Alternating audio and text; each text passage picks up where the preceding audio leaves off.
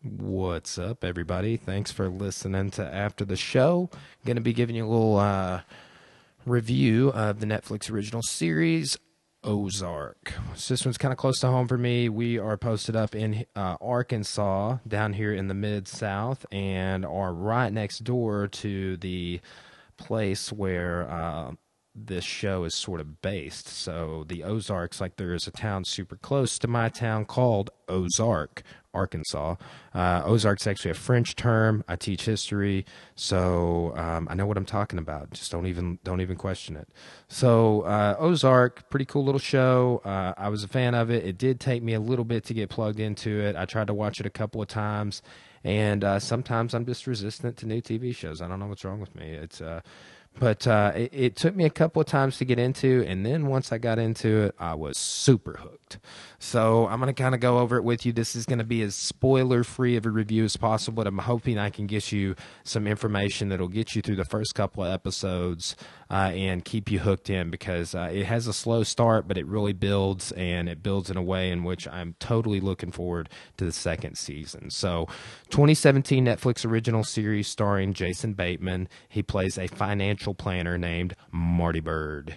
Marty is uh, a really cool character. I'll go into him a little bit more as I go on. 10 total episodes, uh, shortest episodes around 50 minutes, longest ones around 80 minutes. Uh, Bateman's uh, executive producer on the show. He directed four episodes, the first two and the second, uh, the last two, rather.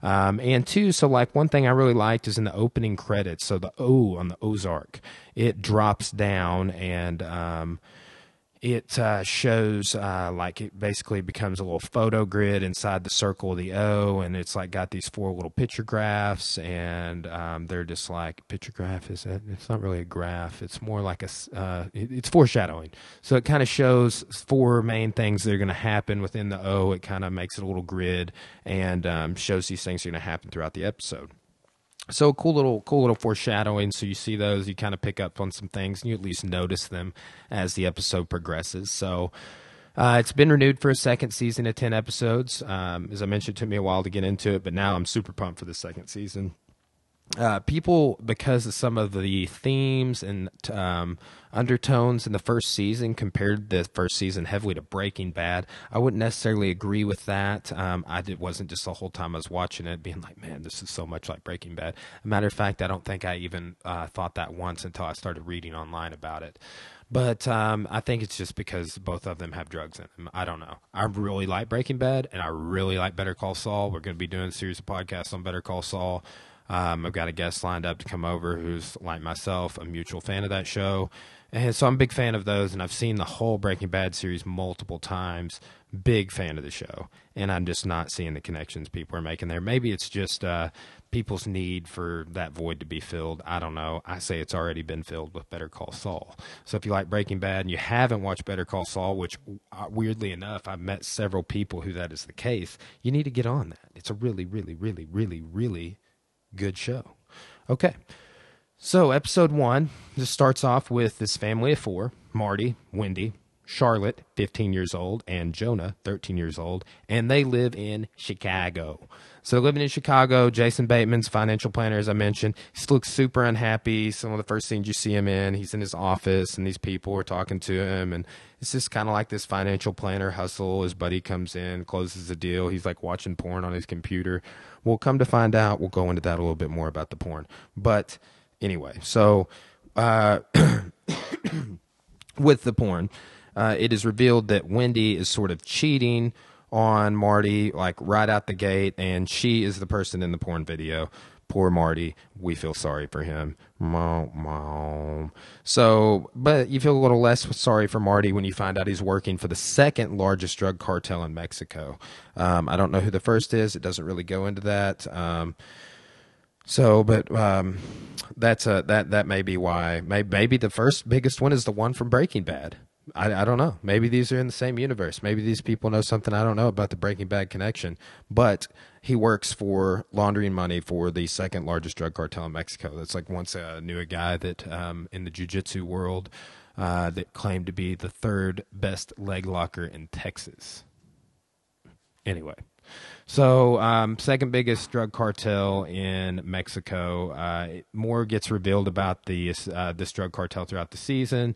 So Marty and his business partner Bruce, not so much Marty, but Bruce and his dad, it appears, have been uh, cr- uh, basically double crossing this Camino del Rey guy.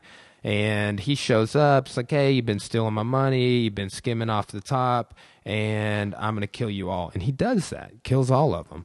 And um, this is all in the first episode, I think, but still, this thing get me hooked. Um, but uh, so um, Marty gets spared by like hitting him like with this proposition, like I'm gonna go here to this place. You need to let me do this. I'm gonna give you 500 million clean and, and clean money in five years. And please, you know, please don't kill me and my family. Can I call my family? And it just like he has this really convincing little monologue, and he's like ba- Bateman is killing it as an actor in this, and I've watched it a couple of times since, but um, he's killing it as an actor. It really draws you into his character a little bit but uh, moving forward, um, it, you know, you, he says 500 million in five years, so he's kind of committing to be connected to this Camino del Rey guy who just killed like all the people he knows that it was in on the little money laundering operation. But he says this place in Missouri has more coastline than the entire, um, or sorry, more shoreline than the entire coast of California.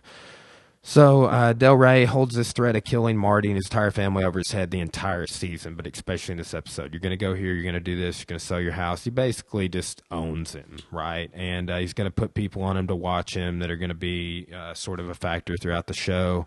And uh, hold on, my dog is chewing on something. What are you doing? Okay, he can chew on that. It's his bone. Okay, so um, back to uh, Del Rey he becomes a major issue for Marty, and the people watching him become a major issue for Marty because Marty also gets the FBI watching him because he just has to up and leave Chicago to go to the Ozarks to do this five hundred million dollars in five years agreement for this crazy uh, dude that works for the Mexican um, cartel. So um, he convinces him to let him move to the Ozarks on this premise, and um, uh, you know this this is where uh, Marty's character starts to come out. So he starts hustling to do this.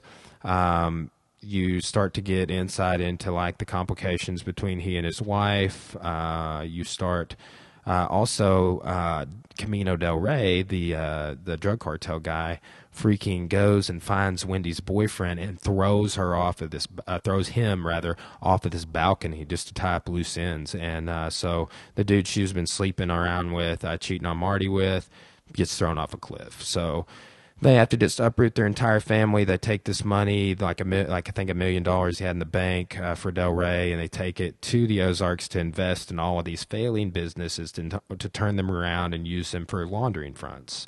So you get insight into his complex character, his planning abilities, and I mean he's basically doing this to save his family. And even though his wife cheated on him, I think that uh, there's still something there. He's got two kids with her, and uh, it gets revealed later on, like the season finale, that he really does care about his whole family. He's really trying his best to be sure that they don't get killed because that's the number one threat and the number one thing you see him go to when he thinks he's going to die is please let me call my family, blah blah blah. And even as the season goes on, you get insight into why his wife is kind of cheating on him, where they had some problems. And I'm not giving uh, excuse or anything like that, but uh, it, it kind of goes into that. So some key characters and plot lines to focus on. Um, so locals, the sheriff that they first get there, John Nix, he thinks they're up to something immediately because Marty's attempting to ally with all these failing businesses to clean Del Rey's money. So he doesn't like Marty. Sheriff, he's a pretty reoccurring character throughout the, the first season. So these uh, this sort of stereotypical redneck river trash family. Sorry guys, but um, so uh, the Langmores. Uh, they there's so there's these older brothers Russ, Boyd, and Cade, and um, Russ has these two kids, Wyatt and Three. What a cool name, Three. Uh, and then um, Cade has a daughter, Ruth. Cade is in prison, and he's the older brother of the of the Langmore family and Russ and Boyd. And he's like, I guess, like feared by the family, some sort of crazy patriarch that's uh, basically given orders from the inside. In a way, they're sort of a crime family, but in a way, unorganized way. They're yeah, anyway, kind of some complex characters. Ruth becomes a major character, and so does Russ in a way. But you know, um, I think that Cade's character is going to be big in season two, and I'm going to try not to do uh, any spoilers in this uh, episode to reveal uh, any more about that as to why. But I definitely think you should watch it because you'll uh, you'll know what I'm talking about. It's on Netflix. Uh, so Marty uh, uh, crosses ways with the Langmores almost immediately. Um, ends up uh, they steal all of his money. This Ruth does, but then they and then like Wyatt and three end up like meeting up with Charlotte, and they kind of uh, become friends. But then um, it, they get crossways with them, and it's back and forth. But Ruth eventually ends up like kind of being uh, Marty's greatest ally, you could say. So um, then um, you have uh, this dude named Bobby Dean, who is going to be uh, an issue for Marty in a in an interesting way. He's a strip club owner of a, of a of this strip club, super nasty strip club called Lickety Splits. And uh, he's the owner. He winds up dead. Uh, who killed him? I don't know. You should watch. Maybe him being dead's a spoiler. If you think so, I'm sorry. But uh, he gets revealed early on, but he's uh, obviously not in the whole season. Eugenia and Sam Moody, they're these real estate agents. Uh, one of the businesses that Wendy uh, sort of um, gets in her back pocket. They end up uh, linking up with like a hotel, the strip club. This is Marty. He kind of ends up taking over these fail- failing businesses to turn them around. Hotel, strip club, uh, real estate agency, funeral home, and all this. So the real estate agency, there's this uh, father and son, and Wendy ends up working for him, and uh, I'm sure that they'll be uh, portrayed more in, uh, excuse me, the second season. So also there's this plot line with these two FBI agents, and they're gay, Roy Petty and uh, Trevor, uh, Agent Trevor Evans.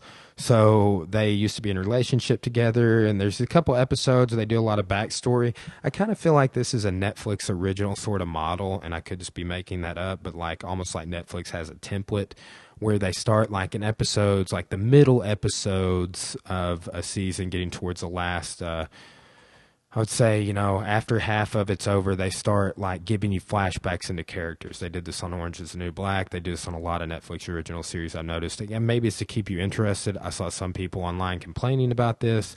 I didn't have a problem with it because it gives you insight not only into the Byrdes, but some other characters um, that um, like the FBI agents and stuff that are that are main plot lines, and you can kind of go from there. So the hotel owner that Marty links up with is named Rachel Garrison. She's important. Watch her. Um, she seems honest, but the way the series uh, ends in season one, you're like, whoa, what's going to happen with her in season two? Uh, same thing with Camino del Rey. The way things end for him, you're like, whoa, what's going to happen in season two? Um, so there's a crazy sort of um, I wouldn't say radical, but some sort of crazy lake preaching pastor that preaches from a boat and his young pregnant wife Grace who's maybe or maybe not going to be in the second season. And then there's the Snells. These Snells are these crazy uh, sort of redneck family. The guy that plays Mr. Snell was the dude that played uh, sort of the patriarchal bad guy in the movie Cold Mountain. He's like the leader of the Home Guard anyway. So the Snells, this crazy husband and wife that grow heroin, and they end up kind of forming this little thing with the drug cartel and Marty in the very last episode, and it's super crazy. And I can't be telling uh, very much more about that. So some season two theories I'm wondering about is uh, so at some point, and it, it, comes to Missouri, and this movie wasn't even filmed in Missouri; it's filmed mostly in Georgia. Like two shots were filmed actually in the Ozarks, so don't be fooled. Um, season two theories: the son of Wendy's boyfriend, the one that got thrown out the window by Camino del Rey, he shows up in like the fourth episode or something, and makes it super awkward. And he doesn't believe his dad committed suicide; just jumped out of a window. Anyway, he's wanting to know more. There to talk to her about why. Uh, Marty's partner and hotel owner Rachel, she does some shady shit in the uh, last episode, and what's going to happen to her? Uh, Cade Langmore, as I mentioned earlier, uh, well, he's I'm sure he's going to get out of prison, and uh, he's going to want to avenge the death of a couple of his family members. Whoops. All right. Radical preacher Mason and his baby. Where's his wife? I don't know. What happened to her? I don't know. Neither do you. We don't know. You should watch this show. And uh, there's this weird triangle between Marty, the cartel, and the Snells that's changed dynamics in the absence of Camino del Rey from season two. Another cliffhanger. So uh, someone's going to probably have to replace Camino Del Rey in the second season as a representative of the cartel to the Snells, who forms a sort of a deal, so to speak, with the cartel. And then there's apparently this new character that's popping up on the internet that's going to be a central. Um, central plot line character um, that's going to develop in the second season. It's this female Chicago based attorney that's maybe working for the cartel or has connections to the cartel or trying to take down the cartel or knows the cartel. I don't really know. You should watch season one of Ozark. It's super awesome. Uh, it's binge watchable. Go fall yourself in a show hole one weekend. I think I watched this in about a weekend once I finally got into it. Uh, so there is about your less than 20 minute, just over 15 minute review of Ozark, mostly spoiler free. Thanks for listening to After the Show.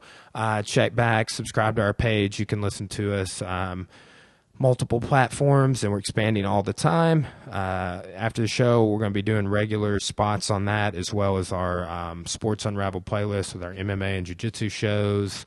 Uh, we have Life Unraveled guest weekly. I have a stand up comedian going to be in the studio uh, here soon, uh, and many others. So subscribe to all of uh, our audio and video platforms that uh, of your of your desire, of your so choosing. And uh, we appreciate the support trying to reach a thousand subscribers on YouTube. So if you could share or subscribe or help us with that in any way, that would be awesome. Thanks for listening. Thanks for support. And we'll see you next time.